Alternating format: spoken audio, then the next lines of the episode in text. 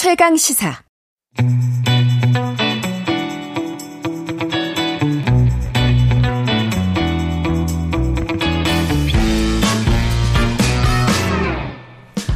정치 시사 이슈의 법적 쟁점을 시원하게 파헤쳐보는 시간 최강 로스쿨 오늘은 어, 김준우 변호사와 함께합니다. 안녕하세요. 안녕하세요. 안녕하십니까. 네. 오늘 살펴볼 이슈는 어떤 거죠? 네, 세월호 참사 관련해서 최근에 해경 지휘부에 대해서 대법원에서 최종적으로 지난주에 무죄 판결이 나왔는데요. 네. 이것 좀 소개시켜 드리려고 나왔습니다. 네. 많은 분들께서 이제 기억하고 있는 참사이기도 하지만 과연 책임자들이 어떻게 처벌되었는지는 사실 잊고 있었던 분들이 많이 계실 것 같아요. 그런데 최종 무죄 판결이 났다는 거죠. 네, 이게 정확히 말씀드리면 이제 2014년에 이제 세월호 참사가 있었는데 네. 그 당시에 해경 지휘부가 이제 기소되지는 않았습니다. 네. 그래서 많은 이제 그 감론을박 그다음 유가족들의 염원 이런 게 있어서 2019년에 이제 검찰 특수단이 별도로 출범을 했었고요. 네. 그래서 그 당시에 이제 이 해경 지휘부만 한해서 얘기하면 11명 정도가 기소가 됐었는데 최근에 대법원에서 이제 9명에 대해서는 이제 무죄가 났고요. 음, 음. 두 명도 핵심적인 그 범죄 기소 사실인 업무상 과실치상이나 치사가 아니라 허위 공문서 작성, 뭐 직권남용 정도로 어, 집행유예를 받는 것으로 이제 최종적으로 결론이 났습니다. 그러니까 뭐야 세월호 사- 참사 특별 수사단이 지금까지 이제 수사를 해오고 기소까지 해온 거 아니겠습니까? 네. 그런데 일단 검찰은 당시 해경 지휘부가 구체적으로 어떤 점에서 과실이 있었다고 다시 보게 된 겁니까? 그러니까 결국은 그 당시에 이제 구조 신고를 받고 이제 연락을 했는데 네. 그 당시에 정확하게 선내 상황을 파악하고 그 다음에 선체 진입을 하고 음. 그 다음에 퇴선을 유도하는 행위를 했으면 해경이 예 네. 그렇게 많은 사상자가 나오진 않았을 것이다. 네. 뭐 예를 들면 어 다 모든 분들을 살릴 수는 없었다 하더라도 음, 줄일 수 있었을 예, 거다. 줄일 수 있었을 것이고 거기에 관해서 어, 경찰의 책임이 있는 거 아니냐, 음. 해경의 책임이 있는 거 아니냐 이렇게 좀 본 거죠. 근데 이제 그 기소 범위는 다그 당시 해- 해양경찰청 청장부터 시작해서 차장부터 해서 쭉 내려가서 이제 뭐 목포 서장까지 음. 이렇게 한 건데 사실은 뭐 요게 관해서 어 본인들은 적극적으로 뭐 잘 몰랐다 뭐 이렇게 이제 대답을 하면서 하여튼 유가족 분들의 많은 분을 샀는데 네. 결과적으로 이제 무죄가 나서 유가족 분들이나 이제 세월호 참사와 관련돼서 재난안전 관련 사회운동을 하신 분들에게는 좀 가슴에 대못을 받게 된 게 아닌가 싶습니다.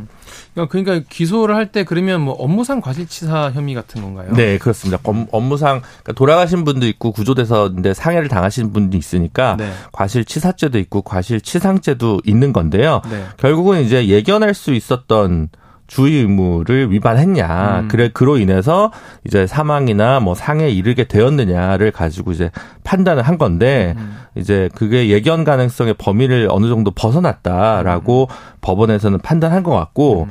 근데 거기에 관해서 물론 이제 감론을박은 있을 수 있습니다. 그리고 대법원의 판단도 좀 존중돼야 될 부, 부분이 있는데 음. 결국은 그와 관련해서는 그 어떤 그 사실관계의 문제, 음. 그러니까 그 시각에 그렇게 투입되었으면 어느 정도 가능했겠느냐라던가 음. 왜 그때 더 열심히 잘하지 못했느냐라고 하는 부분인데 어떻게 보면 그럴까요? 무능하면 어 아픈 어떤 결과는 나오지만 본인들은 형사 무죄가 되는 이런 공교로운 상황이랄까요? 음. 이번 판례가 지시하는 바는 그런 부분이 좀 있다고 생각합니다. 이게 일각에서는 어, 초동 수사가 너무 미흡해서 뭔가 기소할 수 있는 어떤 증거 자료 같은 걸 확보하기가 좀 힘들었다 이런 얘기도 나오던데 어, 이게 초동 처음에 뭔가 기소 같은 초, 초반이 뭔가 좀 잘못된 부분이 많이 있다 이런 얘기 있던데 어떻게 보시나요? 그쵸. 초반에 이제 그 관련해서는 뭐 유가족 분들이나 뭐 사회운동 단체나 뭐 진실의 힘 같은 그런 과거사 관련 정리한 기록들을 보면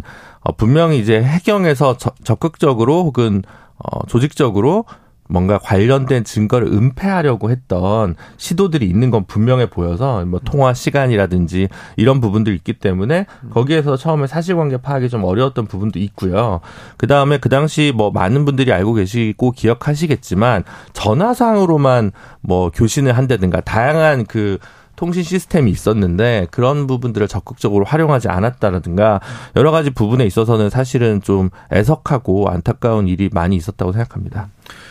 그런데 여러분 다 아시다시피 현장에서 이제 구조 활동을 벌였던 김경일 전 해경 1, 2, 3 정장은 이미 유죄 판결을 받았습니다. 그렇습니다. 어떻게 다른 겁니까?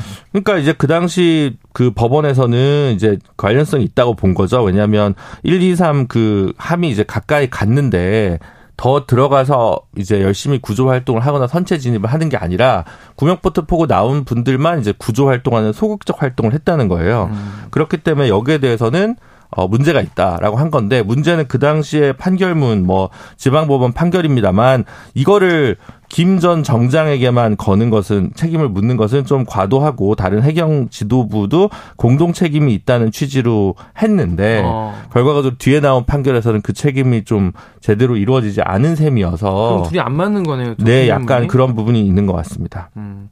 그러면 따지고 보면 결국 이 현장에서 이제 구조하고 이런 분들 가운데 제대로 처벌을 받거나 책임을 진 사람은 1, 2, 3 정장 한 명밖에 없는 겁니까? 네, 해경 기준으로는 그렇게 되는 거고요. 네. 아까 말씀드린 그 허위 공문서나 이런 부분들 때문에 목포 해양 경찰서 서장이나 삼천 구함 함장 같은 경우는 이번에 집행유예지만 어쨌든 유죄 처벌을 받았습니다. 음. 근데 우리가 참 이게 상식적으로 잘 이해하기가 힘든 게 지금 뭐 수백 명이 죽은 참사임에도 불구하고 네. 어, 위선들은 잘 몰랐다거나 뭔가 내가 직접적으로 연관돼 있지 않다거나 뭐 이런 이유로 사실은 무죄를 받은 거 아니겠어요? 네. 근데 그렇다면은 앞으로도 이런 참사가 또 뭐뭐 뭐 일어나서 안 되겠지만 불행히도 일어난다면 앞으로도 뭔가 윗선들은 몰랐다는 쪽으로 하면은 책임을 계속 회피할 수 있는 것 아니냐 이런 우려도 좀 많은 분들이 든단 말이죠. 되게 아픈 지적이기도 하고 뭐 근대 형법 체계 한계일 수도 있고 음, 음. 근데 또 어떤 구체적인 사실관계에 따라서 이게 무조건 윗선의 책임이 면제되는 것은 아니고 그 경우에 따라 좀 다르긴 할 것 같습니다만은 어쨌든 우려되는 부분이 분명 있는 건 사실인 것 같습니다. 음. 근데 이제 이렇게 대형 참사 최근에 저희가 또 이제 이태원에서 끔찍한 어 참사가 있었는데 어, 이 당시에도 뭔가 제대로 대응을 하지 못한 경찰 그리고 어 공무원 윗선에 대한 처벌 이 판결에도 앞으로 좀 영향을 끼치지 않겠나 이런 걱정도 하시는 분 많이 계시죠. 근데 이제 많이 기억하시겠지만 뭐 삼풍백화점이나 성수대교 같은 경우는 이른바 과실범의 공동정범 논리 통해서 윗선의 책임을 물었거든요. 그래서 음.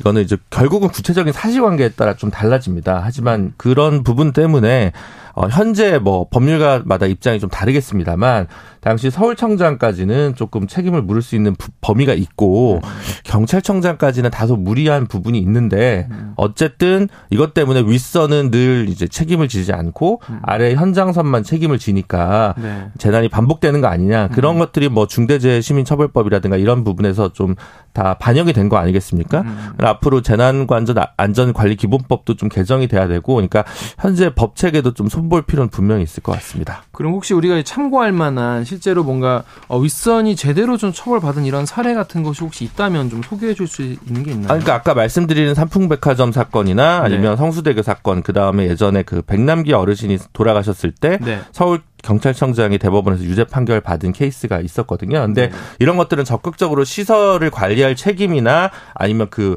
직사를 시, 실제로 그 뭐랄까 적극적인 행위를 했던 것이고 음, 음, 음. 사실 이제 구조 행위 과정에서의 부분에 있어서는 적극적인 예견, 예견 의무나 책임이 좀 적다고 본 부분이 음. 어좀 어, 세월호와 좀 달랐다라고 굳이 얘기하면 얘기할 수 있을 것 같고요. 이태원 참사가 그 중간 어디쯤에 좀 있는 것 같습니다. 왜냐하면 이게 물론 주체자 없는 행사라는 얘기도 있지만 다른 한편으로는 매년 있었던 행사기 때문에 어느 정도 업무상 예견 의무가 있지 않았겠느냐 적극적인 조치를 좀 할 수 있지 않았겠느냐 요 부분인데 이것이 형사 책임까지 갈 문제냐 아니면 어 내부 징계 행정적 징계로 마무리될 문제냐라는 음. 부분이 좀 갈리는데 음. 아마 이제 유가족 분들이나 이런 분들이 해석해야 하는 건 근데 어 전보 조치조차 되지 않고 있으니까 음. 그것이 과연 도리에 맞느냐라는 음. 비판이 있는 것 같습니다. 음. 아 그러니까 경찰이나 공권력이 적극적으로 뭔가를 하다가 네. 뭐 뭔가 행동을 하다가 사고가 난 거랑 네. 구조를 하려고 하는데 본인이 무능해서 사고가 난 거랑은 다르게 볼 수 있다는 네. 말씀이신 거죠? 알겠습니다.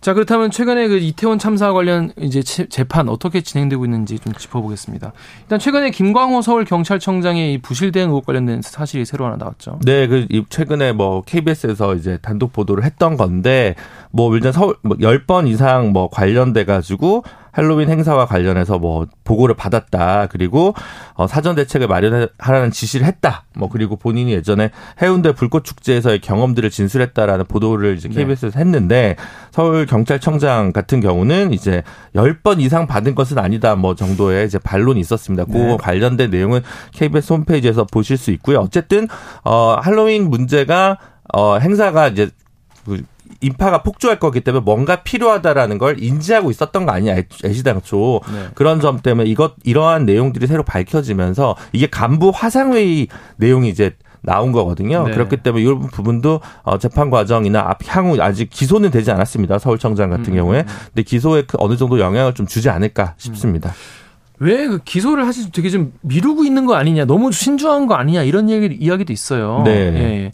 이런 상황에서 만약에 이제 기소가 된다고 하면은 어, 기소 여부도 좀 궁금하고 기소가 된다면은 일단 유족분들 같은 경우에는 이거 당연히 기소해야 되는 건 아니냐, 네. 책임자 네. 아니냐 이렇게 주장하고 계신데 어떤 면이 가장 쟁점이 될 것으로 좀 보세요. 네, 아까 말씀드렸다시피 서울청장이 원래 이 부분에서 어디까지 알고 있었느냐 사전에, 그러니까 당일날 서울청으로 자치경찰이니까 서울청장이 최고, 최고 책임을 지고 그 관련된 이제 간부가 원래 그 당직을 서가지고 이걸 체크를 해야 되잖아요. 근데 네. 이제 그러면 최고 과, 관련된 책임자는 서울청장이니까 어느 정도의 책임은 지는 것이 저는 마땅하다고 보는데 문제는 이 사안이 어느 정도 계속 보고가 올라오고 사전에 인지되어 있었느냐에 따라서 좀 달라질 것 같은데 이 부분은 어 글쎄 저는 아까 말씀드렸다시피 뭐 경찰청 윤희근 경찰청장까지 기소하는 것은 다로 음. 법리적으로 무리라 하더라도 서울청장에 대한 기소까지 계속 검찰에서 쥐고 있는 부분은 사실 저로서는 참 이해가 되지 않습니다. 음.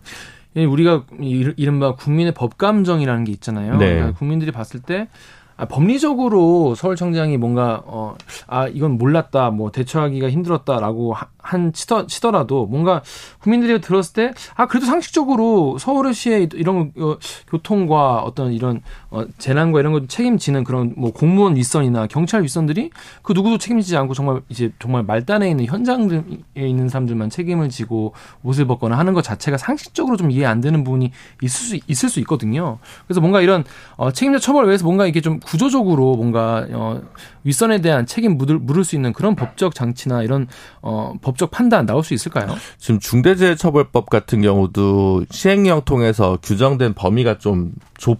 좁게 돼 있는 부분이 있어서 넓혀야 될 부분이 있을 것 같고요. 재난안전관리기본법 같은 경우도 지금 주최자 없는 큰 행사 같은 경우는 책임 소재가 불분명하거든요. 이거 관련된 개정 논의가 지금 행안위를 통과했나 그런 걸로 알고 있는데 이런 그 후속 입법이 좀 중요한 것 같습니다. 지금 재계에서는 오히려 어 예를 들면 중대재해처벌법 같은 경우는 뭐 기업에 무리가 준다고 해서 확대 적용을 지금 막고 있는데 그런 네. 부분들도 오히려 역으로 제동을 걸어야 될 것 같고요. 지난 포구 당시에 오송 참사 같은 중대 시민재해 관련해서도 검찰에서 제대로 기소하고 법원에서 제대로 된 판결이 돼야 이런 부분들이 좀 책임지는 행정이 되지 않을까 싶고요. 단체장들도 재난 관련 책임자를 부단체장으로 몰아넣는 경우가 있습니다. 아. 예, 그런 부분들이 있어서 이렇게 좀 예, 음. 가장 윗선에 있는 사람이 가장 솔선수범해서 어, 권한에 따른 책임을 부여할 수 있는 제도 개선이 좀 필요한 것 같습니다. 네, 여기까지 말씀 듣겠습니다. 최강 로스쿨 김준우 변호사였습니다. 고맙습니다. 감사합니다. 네.